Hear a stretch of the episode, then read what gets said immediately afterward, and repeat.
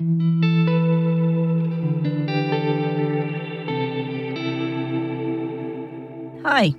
And now that you're here, we're all in the company of your cool aunts. I'm Sam, And I'm Ted. and this is the Your Cool Aunts podcast, where we follow the lives and times of cool aunts through Claire's diary. So, welcome back. And if you're new here, you can also check us out on our website and Instagram and Twitter. So, follow us, like us, subscribe, and do all those wonderful things. Leave Maybe- us a review. there you go. So, let's get to it. Claire's diary. Hi, how are you today? We're back at the mics. Back at the mic. I'm fine, thank you. My, we're being formal today. What's the deal? Is this a formal day? Is this a formal story? No, it looks, from what I can see here, it looks longish. The hmm. diary entry looks longish. Well, you know, with Claire, there's always a reason for everything she sends us. So let's I jump know, in. I know. So, shall we? Sure. Claire's notes, where she says, predictably, nieces, aunts, and friends. I was looking back at some of the stories from my diary that I've shared with you so far and realized that I really haven't provided you with enough details about my tour guide friends. And Claire, I'll step out for a second. Claire is referring to the other young women she met when she was uh, in France doing the summer this summer internship in the Champagne houses, right? Right. Or I should say in the caves of the Champagne houses. So she continues, It is important for you to get to know them because they are so present in my life and business to this day, some more so than others, but our little network of women in wine and spirits is serious business for sure. We have the trust necessary to rely on one another for help or advice as we build or grow our related businesses. She continues. A particularly fascinating element in our group is the presence of Brigitte, this air quotes kid from our beloved village who hung out with us on our days off became a far more central figure than any of us could have imagined at the time.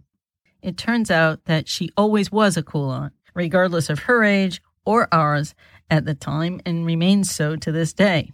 One trait of a cool aunt is the consistency of her personality and her actions, predictable only in the sense of the highest standards. These cool aunts are amazing individuals in their own innumerable ways. I continue my quest to describe and define them for you, for all of us, and we'll talk again soon, Claire. Well, that was like a little mixed up for me, but I think what I'm getting from this is in Claire's continued quest to describe and define, as she says, she's going to tell us some more about her co tour guide. I think Claire is making an attempt to refocus on her on the friends she acquired while she was doing her internship and working in the caves, right? Right. At the beginning of her diary entry, she tells us about her cool aunt, Laurent. And that's who I think we think of as the cool aunt. Right. That's sort of the basis and standard. It was the first that she had focused on. Right. And, it's- over time, she's beginning to use that standard of measure for a lot of different people. could be cool cool friends could be cool aunts Yeah. so it's not aunt in the, in the way that traditional way that we think of aunt it's just these women who have who are special there's something special about them whether they're 17 or 70 there's something special about them Yeah, I think she's used the term cool aunt, and you could insert in place of cool aunt, you could say interesting woman, confident woman, you know, independent person, whatever, right? right I'm realizing I say that all the time when I'm checking myself. I say, right, right. is that looking for agreement So, the diary entry for today is called Common Traits. And I believe Claire is referring to cool aunts. And Claire starts with I think of Brigitte as a little sister. She is neither. She's a tall, lanky reed of a kid, so fast to move around and to think, to whip out a crack or an hilarious one liner. I admired her. I wanted to allow myself the elevated spirit that seemed to fuel her physically and emotionally. She is that kid who knew where to find a shade tree hanging over a stream with a rope to get over to the other side.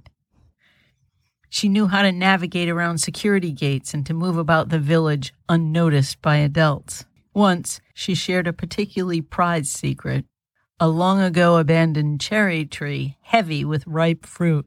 She knew of all the treasures of a place that only the kids who roam it seemed to know. yeah, that, that that's an interesting passage.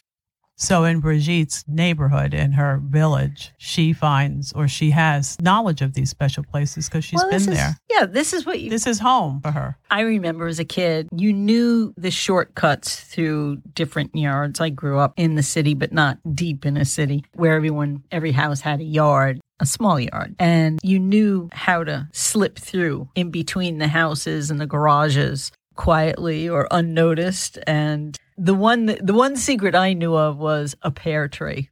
And it was this elderly couple, and they were the nicest people in the world. And they would invite you to go in and pick the Wow, pears. that's pretty cool. Yeah, they were really sweet. I think they were wise to befriend the children of the neighborhood. Well, it got them there. It probably brought a lot of joy to them to have kids around making noise and picking their pears. you know, I, I, I think of that couple still. They um, probably planted those trees when their children were small and they watched them grow into these big, beautiful Bartlett pear trees. Mm. It was really something. I think neighborhoods have a special quality that only children have access to that information because Yeah. they do move around the neighborhood more so than their parents, unless, of course, their parents grew up in that neighborhood. But usually, kids have a way of finding the special park or the route to the special park or the special tree, as you just mentioned. And that makes childhood even more unique for each kid. When you think about it, their ability to amass this information is through experience because they hang out with another kid who showed them the tree or the whatever we're talking about. Passing on the knowledge, right? yeah, but you do. You do learn from someone Kid who's info. older, right? The kid internet, right? yeah, yeah. Claire continues As much as I wanted to give Big Sister guidance to Brigitte, she allowed me to be a real kid for just a moment more. Brigitte didn't need to speed into adulthood, but she was desperate to get out of the boredom of this place, this little village. It was too small for her spirit. And no matter what, I knew what she hoped that she was destined for an interesting future. Hmm. This is also how I described her in a letter home. And my mother's response was to suggest that we introduce Brigitte to my little gang of tour guides. That was a very um, good. So Claire's mother, you know, in reading this letter from from Claire, is reading about this young, high-spirited kid, and she said, "Well, you know, bring her into your group." But you know what a few years difference does to a group, right? She probably felt she was too young to be around older. Although you do think you're, it's a cool thing to be around older people. Oh, I think when speaking from my experience, I'm not projecting this on Brigitte, but when I was included with the older kids of the family and cousins and siblings, whatever it was, you just kind of laid back. So you didn't want to be noticed because they'd start editing or excluding you, like, oh, you shouldn't be hearing this or doing this or whatever. And you just, all you wanted to do was be with them as the little kid, right? Yeah, I had a very different experience because I was one of the older ones. So I never really, they were there. You know, you, you knew they were there. They'd be around. I was I was the youngest one in my extended family. I have one cousin who was my age by a month, mm. you know. I think younger kids are thrilled to be included with the older kids. I mean, that's that's pretty well known, but But some older kids are very kind to younger kids and bring them in, and others aren't. But if you're lucky to be around a group of people like that, there's usually one or two cousins who are very attentive to mm-hmm. the younger, mm-hmm. the younger ones coming in. well, I mean, it's a personality issue, isn't it? You know? So let's continue. The next section's entitled "The Guides of Champa- of the Champagne Caves." The gang, as my mother called them, was made up of nine young women who, like me, had come to Champagne to work as tour guides in the Caves. The Guides of Champagne Caves. We named ourselves the GCC, or as we called it, the G double C. And then she goes on, she says, I thought it was hilarious because it sounded important. Sounds like a UN group. Yeah, you yeah. know. We'd bask in the slowness of Mondays when nothing happened throughout the village. I always felt those Mondays were more of an extended Sunday than a workday here in Champagne, with the sole exception of the farm slash vineyard work. At times, I'd stop to remember that in other places people were back at work. Life was running at full speed again, but no, not here. Nope, this was Champagne, and no one was visible beyond the vineyard rows. But the GCC would gather at the always open cafe to contemplate how little there was to do and the funny stories about the tourists we'd collected during the last week. I started to bring Brigitte along to do nothing with us, thinking I might open her world a bit beyond the village. I had no idea how much she'd bring into this gang of nine. Suddenly, she had not just me, but nine wannabe big sisters. Together, we'd teach her everything a young girl wants to know. But the oddity was that this kid readily became something more like a leader in the group. she, she regaled us with scandalous village stories, some legendary, some maybe even true. I can see this. Well, here she is with information that they don't know about, right? They're living in a place and they know very little other than what they get out of the job they do every day. But here's somebody who's been there her whole life and she's got insight as to what they don't know about where they're living right now. Next section. She reminded me of someone. It wasn't too long after that I began to understand Brigitte more clearly. It dawned on me how much she reminded me of Laurent especially when I began to mentally tally their similarities. They had a special way of understanding how things work, how people feel, even before they can articulate it themselves. She seems to be able to jump forward to those kinds of understandings and then struggles to understand why others cannot see it as she does. the more I recognize the similarities, the more I notice them. From the village life in Champagne, an amazing intellect, that tension of being of a place and wanting to escape it too. As far as the GCC was concerned, we all came to see her as far more than a little sister and how much we needed her, all far from home, happy to escape, but missing some things too. I think she made us all feel a little like a substitute family. Boy, there's a lot in that one because here you have these nine women. I think we say that after world. every after no, every. But, but this one, uh, it, here you have a group of women from all over the world, and mm-hmm. they've traveled to this place. And yeah, we I guess a younger person would look at them as being these sophisticated young women, right? They're missing something too, which is, I guess, homesickness to a certain extent, a little bit anyway, and the unfamiliarity of the place that they're in. And yet here you have a young woman who kind of fills a little bit of that void for them because mm-hmm. she can connect them to what's local and home to them, what can be considered home while they're while they're living there. Brigitte, I believe, managed to elevate their experience and bring them into the village in a way that only a, a, local kid could. You know, that knowledge she had about the place and about the people who live there and how to move about it and all the good stuff. But I think when you're more connected to a place, you can be more comfortable there. It feels a little bit more like home. You know your way around literally and figuratively. Yeah. And the other thing is the exchange between the experience of these nine other people who come from so many different places and the local, you know, is this a local girl who's going to stay there for the rest of her life? You know what I mean? I mean, mm-hmm. you know, because there's something to be said about people who don't move versus people who do travel to other places or live in other places.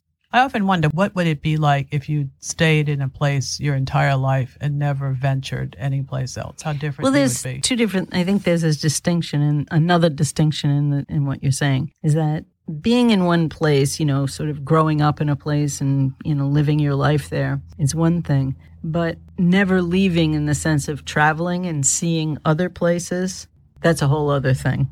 And your world could get very small without the experience and the input of other people or seeing, you know, this is why we travel, right? Right, right. Um, so, so Brigitte connects to these nine people, and they connect little to sisters, her. and yeah. they connect to her as well. Yeah.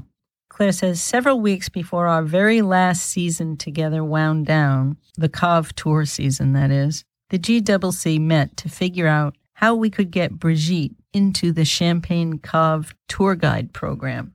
Normally, these champagne houses would not hire locals as guides, blatantly discriminating against them as mere farmers, certainly not posh enough to be tour guides. Farmers were not, in their eyes, vintners.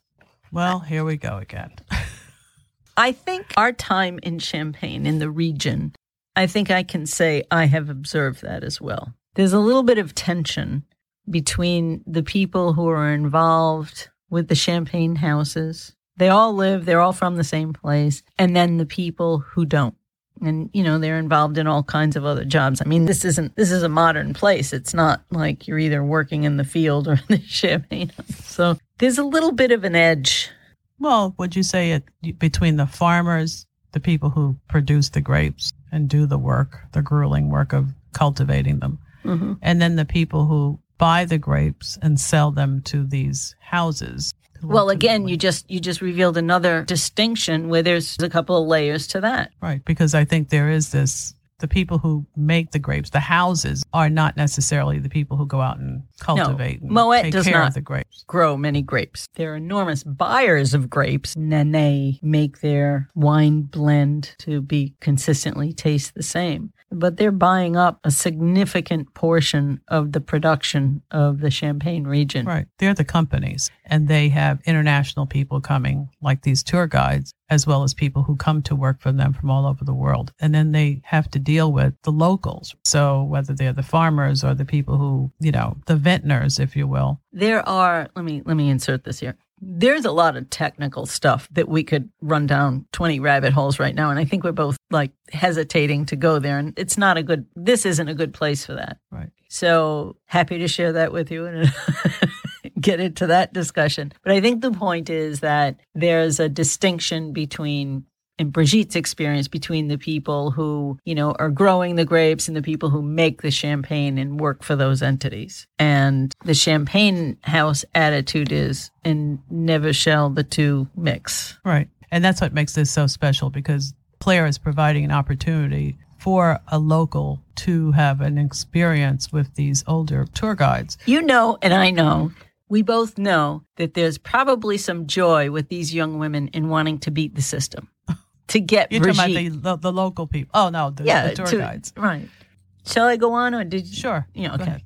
The hypocrisy, Claire says, was lost on no one, especially Brigitte. So, we developed a plan to navigate the hurdles used by the champagne houses to exclude her. A path to the international escape she craved and needed, at least for a season at a time. This is what we wanted to do. Okay, what's their plan? The nine of us were forced together. We submitted applications at each of the houses where we worked on behalf of Brigitte, working from our home countries. So let me interject here. They were doing this off season when they all went back home, wherever they lived, you know, with their families. And they engaged in this conspiracy to get Brigitte into the program. So, working from our home countries, Claire continues, we presented an international version of Brigitte to the champagne houses who thought they didn't want a true champenoise to interact with the tourists. Of course, they would want this international bilingual young woman. We knew that. We knew our way around the absurdities and navigated them for her because we were her cool aunts and she ours understanding, knowing, smart, and determined women. We all wished we could be more like Brigitte, and I think she knew this too and reveled in that status. We tour guides all became a little bit champenoise that summer. Oh, that's sweet. well, talk about putting together a group to make something happen. You know what this reminds me of? This reminds me of when you're in school and there's an absurd rule and the kids will vector in on that rule and torture the administration over it. And they'll go right up to the edge and they'll just that's what it reminds me of. What you go through in those Well, I think it also says something about this group of nine. And here they are now all across the world and making this commitment to help Brigitte. You know, it's, it's funny when people are together and they're going after a common purpose. It's very different than when they are scattered around the world and you're saying, please get this in and please, you know, it seems like the cohesion of the group changes when they're no longer all in the same place. And yet somehow this group maintains that. Mhm. And, you know, they use that as a force to help her get that job I agree. Which probably solidifies their own experience because here they are having yet another experience, not in the caves together, but outside. and helping and, and getting a result. Well, we already know this is a very long term bond that's been created. And I mean, I'm, you know, Claire's skipping back several years here to recount how they. we don't know the outcome, but I'm assuming. I was going to say, so what happened? I don't know yet. this is the end. We've oh. reached the end of this entry, but that's that's not the end of what I have to say. Suffice it to say, let me let me go back here for a second. I'm thinking about how Claire started this off that it's called common traits. And I think she's saying there are there are certain traits among people who have that something about them. That this is what Claire is always writing about. This is what she believes defines someone as a cool aunt. And as her experiences grow and, you know, she collects them in her diary, she's coming to realize that a lot of people can be considered a cool aunt. And I will project out in time and say, I think we've all known someone who has that quality. It may be fleeting at times, or it may be a status that they hold pretty consistently. And so there's no there's no prescription for this is how you become a cool aunt, right? There are different ways that it right. I think it's exactly the title. There are common traits, but the definition is not a very tight one because it's it's not a blood relative. It's not necessarily somebody who's older than you are, and they can be quite close in age. I mean, that's possible with a blood relative too. You can have an aunt who's your age or younger than you, or, you know, we have all, all kinds of iterations with our, with our families and extended families. But the point being, anybody can be a cool aunt. It's someone who inspires another person in any way. Well, what do you think Brigitte was to them? To I think group. Brigitte was a cool aunt to them. In they were all trying to be her big sister, but right. they were all inspired by her. Right. You know, she was still younger and she still had kid. And she had knowledge too, right? She had the but, knowledge of the place. But she had a a, a, a wise sense of her. And Claire said in here, Claire said that she seemed to know what people are feeling before they're able to articulate it themselves and grows frustrated when, you know, other people don't see it yet. Like, what are you waiting for? Kind of. You know, what you're saying reminds me of when Claire realized, or the first diary entry that she shared with us, where she talks about her cool aunt. And even as young as she was, she understood what the makings of a cool aunt, or what she, she didn't know the word at that time, but why this particular person meant so much to her. Yeah. And what traits she exhibited to make her stand up and to take notice of Laurent. So it comes in lots of different ways and lots of different times in our lives, I guess. I'm doing a, a quick mental inventory of I can't imagine how many people I've encountered that could fit this common trait sort of definition of a cool aunt. You know, I think too that Claire is always talking about this inspirational quality about them and that it can be as simple as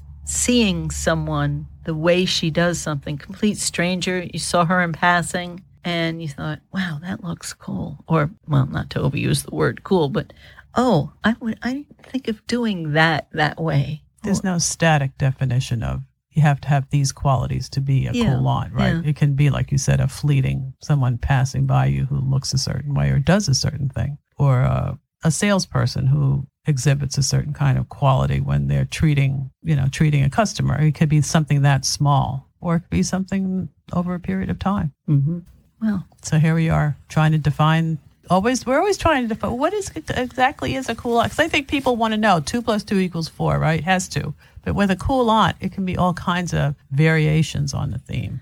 Well, this is Claire's mission. She wants people to awaken, to open their eyes, open their world, to be receptive to an inspiration provided by another person. At a glance, in a conversation, someone close to you, younger, older, it can come from any direction, and that we need to kind of take a breath and. It can even be yourself elevate that aware well elevate that awareness well you can provide the inspiration as well as receive it and that's that's the point. So, my my my, we really got into Claire's philosophical purpose. philosophical well, ways of thinking. I, you know, this is why she's doing the whole diary thing. Why she's sharing the diary. She wants people to wake up to that whole experience. Giving, receiving, inspiring, being inspired, being aware. Yeah. I also think there's a lot of self-reflection in this too. I think Gee, we tend to think? look. I think we tend to look at somebody else as opposed to looking inward to ourselves Mm-hmm. and what we bring to the table. Because a lot of times we don't want to acknowledge that we might be cool aunts So we might have special traits that other people admire. Claire is Women tend to Claire that way. complains about this all the time because people she has indicated this that many people will say, "Well, you're a cool aunt." No, no, no, no, that's not. And she steers it right away from herself, which is kind of funny. So, well, I think this is a conversation worth worth continuing if you'd like. Your thoughts, your stories about your cool aunts. Put them up Twitter, Instagram, wherever you're hanging out. Don't forget, hey, follow us wherever you listen to your podcasts, and you won't miss a thing. So, I'm Sam, And I'm Ted. And we'll see you next time when we're Back at the mic.